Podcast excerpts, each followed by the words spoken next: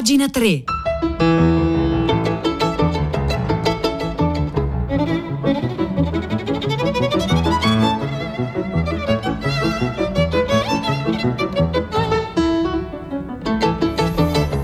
Sono le 9 e 2 minuti, buongiorno da Vittorio Giacopini, ben trovati a pagina 3, la cultura nei giornali, sul web, nelle riviste. Oggi iniziamo a sfogliare le pagine culturali dei quotidiani, delle riviste e a sbirciare nel web a partire da un articolo che Claudio Magris pubblica sulle pagine culturali di Corea della Sera. Scienza di oggi storie di ieri è una riflessione di Claudio Magris su una sfida che i romanzi, i romanzi contemporanei non stanno raccogliendo, quello del cortocircuito tra umano e non umano, come lo definisce, quello dell'intelligenza artificiale che pone problemi giganteschi e che dice appunto l'occhiello di questo articolo, la narrativa di oggi, a parte poche eccezioni, eh, preferisce evitare. Tanti libri, inizia Magris, che ogni giorno arrivano nelle case di molti di noi, sono soprattutto romanzi. Ma i testi spesso più sconcertanti, almeno per il lettore comune, riguardano ricerche, avventure e scoperte delle scienze. Delle scienze dure che stanno indagando realtà e immagini della realtà sino a ieri impensabili e che a molti di noi profani sembrano talora am- eh, eh, abolire la distinzione tra umano e non umano e badate questo sarà il tema che ci condurrà un po' per tutta la puntata di oggi perché insomma quello che è interessante quando si leggono le pagine dei giornali è trovarci dentro un filo, un punto di connessione, un qualcosa diciamo di collegamento è proprio questo rapporto tra umano e non umano che in questa fase che pure è la fase come si dice dell'antropocene, del dominio totale, dell'impronta totale dell'uomo sulla terra, beh, comincia a sfumare. E Magris proprio su questi temi cita un autore, un autore turco che non è soltanto uno scrittore ma anche un designer, un artista che si chiama Reflik Anadol, che, dice Magris, ha trovato il modo, grazie a un algoritmo, di catturare le allucinazioni della intelligenza artificiale. Si ha l'impressione, in un miscuglio di curiosità e di smarrimento, di venire sbalzati in un mondo radicalmente altro rispetto a, quello in cui eravamo abituati a vivere e a pensare. Certo, le grandi scoperte scientifiche sono sempre state, da, quando, da che mondo è mondo, diciamo, inquietanti, rivoluzionarie e soprattutto sono state destabilizzanti e si parte dalla terra, terra sferica, che la terra fosse sferica, dice Magris, era noto a non pochi anche prima che divenisse una conoscenza generale e definitiva, ma per alcuni deve essere stata conturbante e inaccettabile se ancora oggi esiste una società i cui membri si ostinano a sostenere che la terra sia piatta. Pure la legge di gravità ha cambiato e arricchito l'intelligenza del mondo e della vita, ma non ha sconvolto il rapporto dell'uomo con la natura e eh, con se stessa. Invece le, le allucinazioni dell'intelligenza artificiale che Anadol afferma di aver catturato hanno, almeno per chi non, chi non, ha profonde conoscenze scientifiche, ossia per la maggioranza delle persone, hanno una carica inquietante perché inducono a non sapere più bene che cosa siamo. Ci si scopre trasformati, quasi a appartenenti ad un'altra specie, come quel personaggio nella metamorfosi di Kafka che diventa un insetto ripugnante. Si tratta di una radicale, epocale rivoluzione dell'immagine dell'uomo e come eh, ogni rivoluzione culturale, pure questa ha le sue guardie rosse estremiste che rischiano di esasperarla sino a farla eh, collassare. E qui la battuta è, quelli che tras- ah, è, di Magris è riferita a quelli che trasformano la divulgazione scientifica e la necessità di essere aggiornati su quello che accade nel mondo della scienza in una specie di imperativo assoluto, in una nuova tediosissima religione. Ma invece il punto interessante è che la narrativa, la narrativa che ha sempre aperto mondi che non esistevano, immaginato mondi che non avevamo ancora visto, su questo è in ritardo. È strano, scrive Magris, che i numerosi romanzi sembrino occuparsi generalmente poco di queste realtà, ricerche, scoperte, ipotesi e illazioni paradossali che stanno cambiando la nostra vita e il nostro senso della vita. In passato sono stati grandi scrittori, in particolare i narratori, ad esprimere eh, e a far capire a cerca più vaste le trasformazioni radicali del mondo, della società e dell'uomo traducendoli in un nuovo linguaggio e invece qualcosa non sta funzionando. E cita un'osservazione di Raffaele La Capria Magris che diceva che i capolavori, capolavori narrativi del Novecento sono capolavori falliti. Ed è questa come gli fa capire la loro grandezza perché si sono tuffati senza remore nel maelstrom di quella nuova storia che macinava tutto dalla politica ai sentimenti, al linguaggio, al rapporto con la realtà esterna e con se stessi, con la pluralità dell'io, indissociabile dalla molteplicità dei linguaggi necessari per esprimerla. E infatti fa l'esempio, dice, ogni, grande scrittore ha avuto i suoi codici, il suo linguaggio, ma ne ha avuti più di uno nella carriera. Naturalmente, che ne so, Victor Hugo nei Miserabili scrive in un modo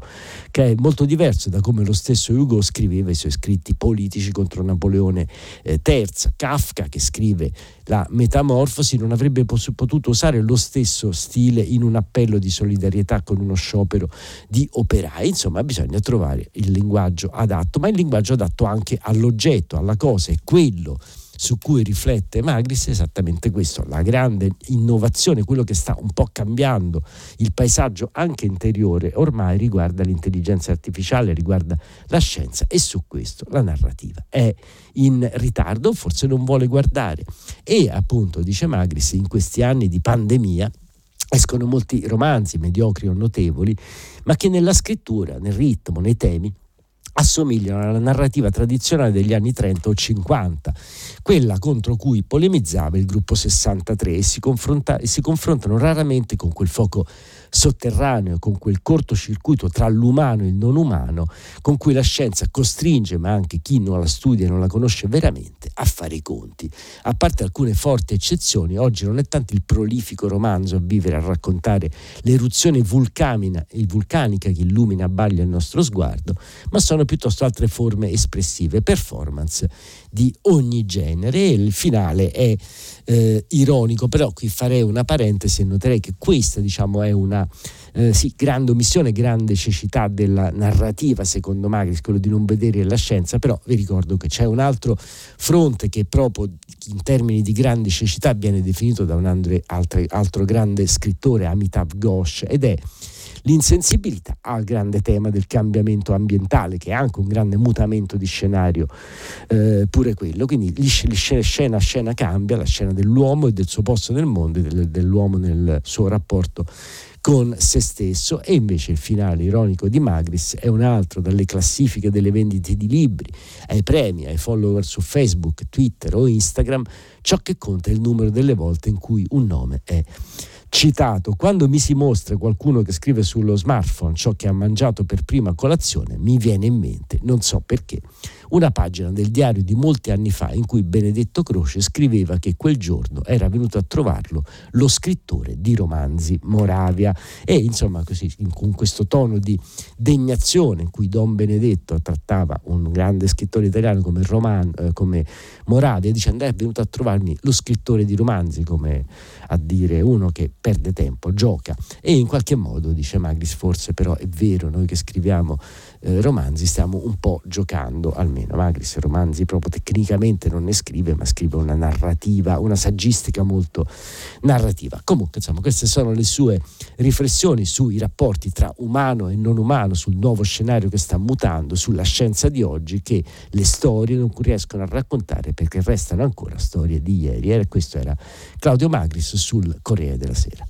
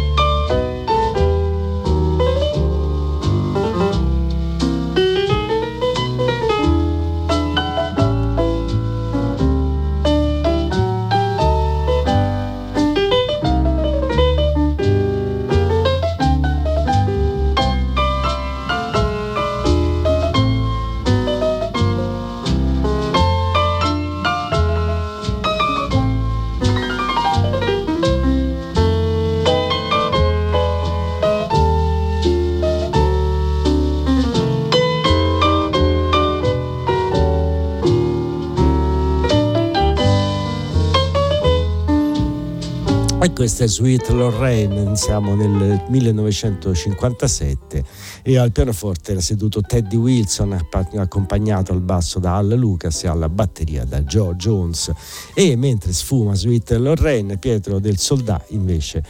esce dal silenzio per anticiparci in anteprima quali sono state eh, pensate le lucubrazioni della redazione di tutta la città ne parla e qual è stato il tema scelto. Buongiorno Pietro. Eccomi Vittorio, buongiorno a te le ascoltatrici, gli ascoltatori di pagina 3. Allora, le elucubrazioni oggi guardano al dibattito sulle pensioni che sta accendendosi giorno dopo giorno tra governo, partiti eh, e sindacati. Eh, il, il, ragionamento che noi oggi proviamo a sviluppare mentre si attendono poi le, le misure vere, vedremo come, se e come verrà ritoccato il sistema quota 100, anzi già sappiamo che non ha futuro, ma insomma che cosa la sostituirà. E è interessante su questo il ragionamento che fa un'ascoltatrice che ha chiamato a prima pagina Elefteria da Milano, sul fatto che eh, però tendiamo quando parliamo di pensioni a ignorare eh, il gigantesco problema demografico e mostrando anche poca solidarietà nei confronti dei più giovani, dei quali invece ci si occupa sempre di meno, senza considerare peraltro che più, meno saranno i giovani in futuro e con lavori meno stabili, meno saranno i contributi in grado, che saranno in grado di versare per sostenerlo farlo poi il sistema previdenziale. Questa cosa viene sempre lasciata un po' di lato quando si, si discute di pensioni, soprattutto dai partiti che hanno peraltro un, un, problema di tornaconto elettorale immediato a cui guardare. Questo è un po' il tema che proviamo a mettere al centro questa mattina, quindi le, le pensioni viste con l'occhio di chi pensa soprattutto ai giovani. Eh, dalle 10 in diretta le vostre storie, le vostre domande, avremo eh, esperti vari, quindi è un'occasione anche per scoprire qualcosa Beh. in più. Bene, grazie. grazie, grazie a Pietro del Soldà, eh, 335 56 34296, questo è il numero per entrare in contatto con noi, con pagina 3, per partecipare alla trasmissione di Radio 3. Andiamo avanti, un po' di messaggi ci arrivano appunto su quel tema sollevato da Magris, narrativa e scienza. Uno scrittore ci eh, fa notare Magris ignora il cyberpunk, Ishiguro e McEwan magari eh, la grande narrativa non ha quell'entusiasmo difficilissimo da narrare, dell'entusiasmo degli scienziati, dice un altro ascoltatore, va bene, questi sono alcuni delle riflessioni, dei messaggi che eh, arrivano e noi andiamo avanti invece leggendo velocemente le pagine culturali dei giornali con una panoramica che parte dai 90 anni di Monica Vitti, la grande attrice che è ricordata oggi con un'intervista a Giancarlo Giannini sul Corriere della Sera e poi a un lutto perché è morto e ne parla a venire di cui era il critico letterario Fulvio Panzieri che è stato un grande critico militante e maestro elementare per tutta eh, la vita. Sul Fatto Quotidiano si parla di censura, del ritorno della censura nel cinema, Zac nel cinema c'è ancora eh, la eh, censura, mentre il Foglio parla della crisi del giornalismo a livello globale e anche di censura all'interno del giornalismo ed è con un'intervista a Jill Abramson che è stata la eh, direttrice del New York Times sul tema scienza e arte ma declinato nel, nella chiave poe- della poesia c'è da segnalare un'intervista sul giornale al poeta Flavio Santi appunto che parla del, anche del rapporto tra scienza e arte e ancora sul giornale vi segnalo eh, un, eh, la presentazione di una mostra molto importante che si apre in questi giorni e durerà fino a marzo a Milano dedicata al grande disegnatore, illustratore e grafico Saul Steinberg che era anche un architetto libero, ricorda i 150 anni di Trilussa, mentre invece sul manifesto si parla di un singolare personaggio della Russia rivoluzionaria, Asia Lacis, appunto, vita formidabile di una rivoluzionaria, un libro eh, cura, cura, curato da Andrea Brinkmanis, pubblicato da Miltemi, ricostruisce la storia di questa grande attivista politica, ma anche una grande regista teatrale, è stata amica e compagna di Walter Benjamin, eh, con cui ha co- creato diciamo, la categoria di porosità per descrivere un certo tipo di realtà, applicandola tra l'altro alla città di Napoli, scrissero insieme a quattro mani un saggio su Napoli, città porosa, che ha cambiato un po' il modo di guardare quel luogo. E poi vi segnalo dal resto del Carlino un uh, articolo sui telegrammi dal bunker, sono gli ultimi telegrammi che Hitler mandò prima di morire, da Repubblica Roma un articolo divertente, interessante sul rapporto tra Ennio Flaiano e Roma, Roma che lui definiva, che Flaiano definiva il gran garage del ceto medio. E poi per passare a un'altra città, a Bologna, vi segnalo, lo potete trovare anche online cercandolo sul sito dell'associazione Laminarie, l'uscita del nono, nono numero della rivista Ad ampio raggio, una rivista che si occupa di teatro ma anche di intervento sociale, di intervento nel territorio. Loro lavorano al Pilastro, nel quartiere appunto del, del quartiere del Pilastro di eh, Bologna e c'è un bellissimo articolo in questo nono numero della rivista Ad ampio raggio del grande storico del cristianesimo Giancarlo Gaeta che ci racconta un altro modo di fare teatro, proprio quello che fanno appunto gli animatori di Laminarie lì al Pilastro. Questa rivista ad ampio raggio la potete cercando così e cercando con Laminarie la potete trovare sul web e scaricare dal web.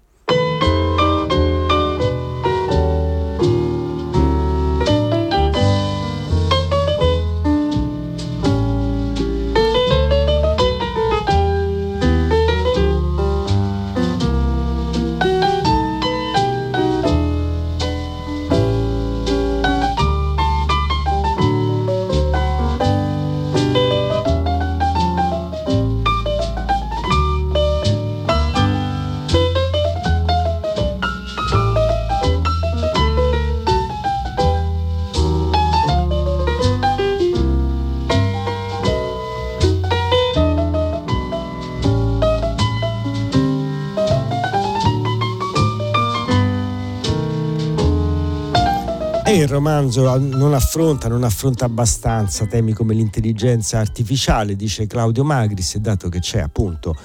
dato che tu sei Etienne, eh, sfogliando i giornali, mi sono imbattuto questa mattina in una rubrichetta di Giorgio Dell'Arti sul Fatto Quotidiano che si chiama Libro in gocce. È il, insomma, il tentativo di sintetizzare un libro in poche battute e citazioni. Quello che mi ha colpito è il titolo. Così l'intelligenza artificiale minaccia l'intera umanità. E in questo glossarietto, sintesi del libro pubblicato da Giorgio Dell'Arti, effettivamente capiamo. Il libro è quello di Marco Connor, Essere una macchina pubblicato da Adelphi e noi apriamo a caso per esempio minaccia. L'intelligenza artificiale è la più grande minaccia alla sopravvivenza dell'umanità questo dice Elon Musk. Poi andiamo avanti segnali segnali all'interno del sistema nervoso. Viaggiano a una velocità di circa, metri, di circa 100 metri al secondo. In un computer toccano della, quella della luce capite? Questa differenza di velocità. Macchine si definisce ultra intelligente la macchina le cui attività intellettive superano di gran, lunga, di gran lunga quelle di qualsiasi essere umano comunque dotato. Poiché di queste macchine intellettive fa parte la progettazione di macchine, una macchina ultra intelligente potrà progettare sempre altre migliori e a quel punto si verificherà un'esplosione dell'intelligenza, quella umana resterà irrimediabilmente indietro e andiamo ancora avanti. Questo è diciamo, un'accelerazione dell'intelligenza artificiale sull'intelligenza umana, una sensazione di restare sempre in ritardo, d'altra parte di venire anche messi da parte perché l'intelligenza artificiale, dice sempre Marco Connor nel suo libro, farà piazza pulita di molte abitudini, mestieri e professioni con cui noi siamo abituati a convivere, professioni che hanno almeno il 96% di possibilità di diventare obsolete nel giro dei prossimi vent'anni. Sono quelle degli impiegati delle poste, degli gio- dei gioiellieri,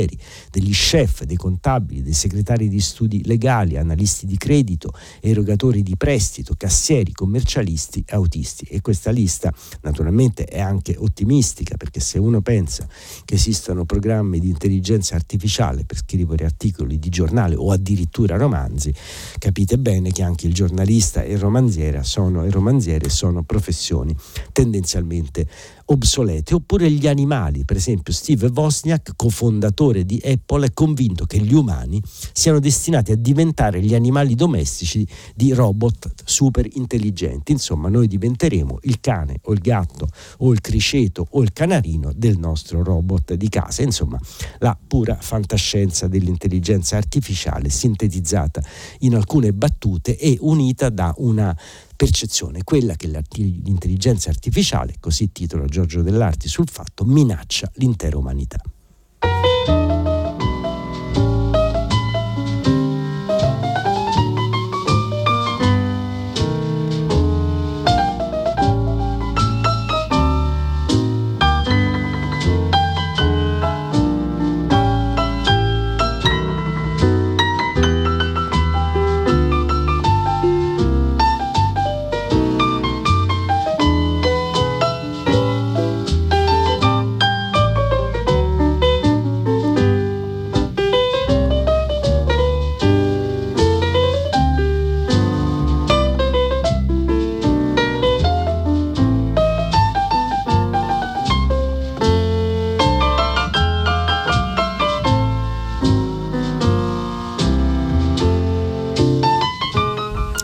Confini tra umano e non umano sfumano o forse l'umano è già stato in qualche modo superato. Eh, oggi se, se,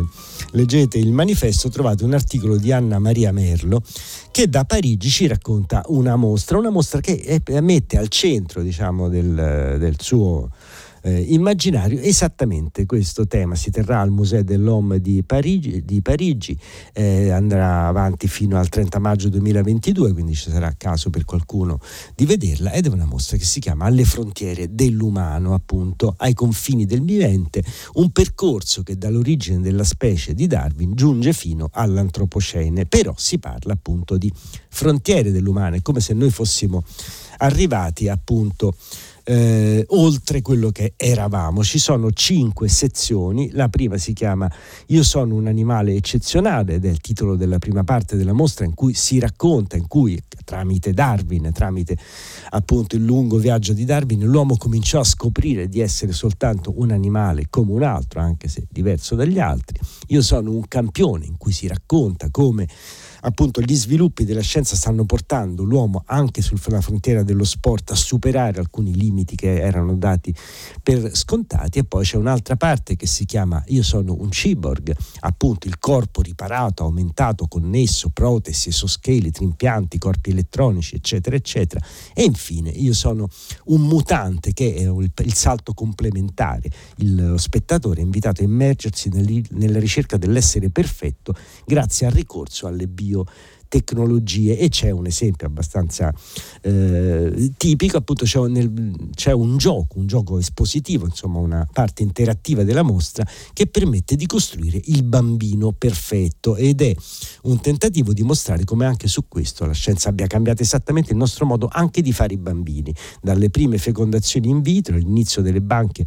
dello sperma, ed eravamo negli anni 60 a Tokyo in Iowa, e, e in Iowa, si è arrivati ora al commercio particolarmente lucrativo di gameti in Danimarca, ad esempio, e cataloghi dove scegliere la propria prole, eccetera, eccetera, eccetera. Quindi in qualche modo siamo davvero ai confini dell'umano. Quindi mentre l'intelligenza artificiale ci pone il problema del, del, rapporto tra ciò che è umano e ciò che umano non è, ma supererà l'umano, eh, i curatori della mostra parigina ci dicono mondo, intanto siamo già arrivati a una frontiera, la frontiera dell'umano, il mondo sta eh, cambiando perché appunto l'antropocene è destinato a finire. Questa era Anna Maria Merlo sul manifesto.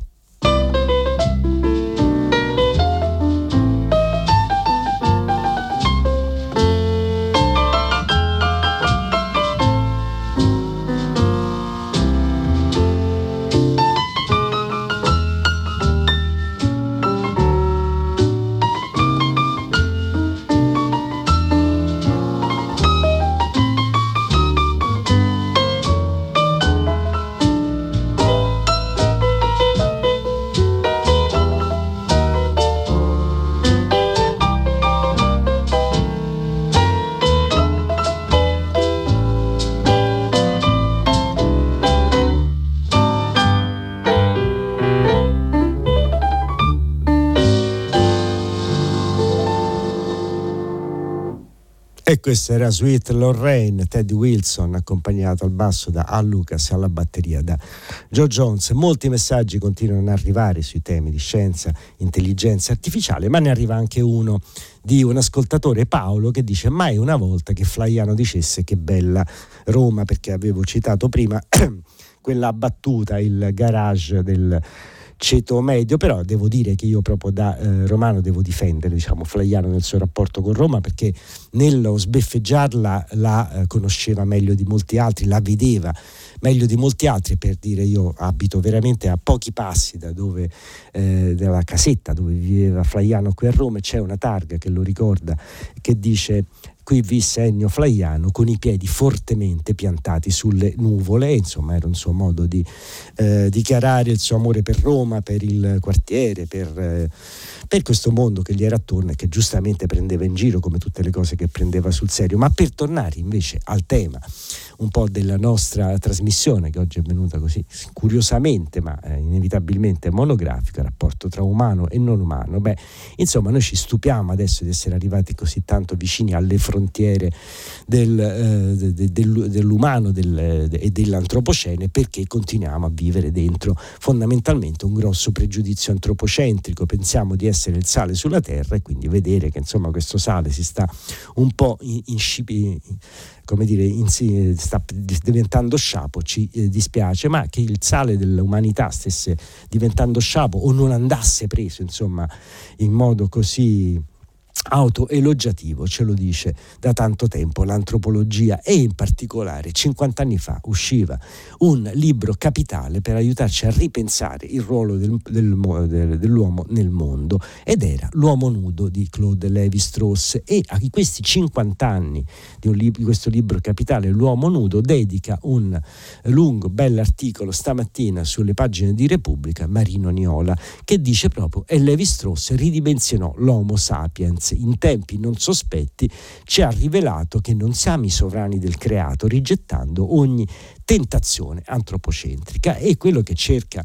di eh, raccontarci oggi l'antropologo Niola a proposito dell'antropologo Levi-Strauss è proprio questo paradosso. L'antropologia è quella scienza che non eh, fa altro che rimettere l'uomo al suo posto nel mondo, che non è il posto che effettivamente pensiamo di avere, quello appunto di essere i signori e creatori dell'universo. Naturalmente la Bibbia ci dice che Dio dopo aver cacciato Adamo dal paradiso terrestre gli disse però adesso il tuo compito sarà dare i nomi alle cose, dare i nomi agli animali, a tutto ciò che striscia e si muove sulla terra. Va bene, noi dietro questa come dire, garanzia biblica, continuiamo a pensare di essere i signori del mondo e non è così. Nell'uomo nudo si racconta esattamente di fatto, 50 anni fa, Levi Strauss, dice Niola, metteva l'antropologia in connessione diretta con i saperi e le sensibilità del futuro, perché, come mostra l'uomo nudo, non si è limitato a essere un notaio delle differenze, un etnografo scrupoloso e tedioso di questa o quella società. E questo è la, il finale per la puntata di oggi di pagina 3, grazie a Piero Pugliese in regia, a Paola Brai in console tecnica, a Marzia Coronati in redazione, da Vittorio Giacopini. Un saluto e appuntamento a domani mattina alle 9.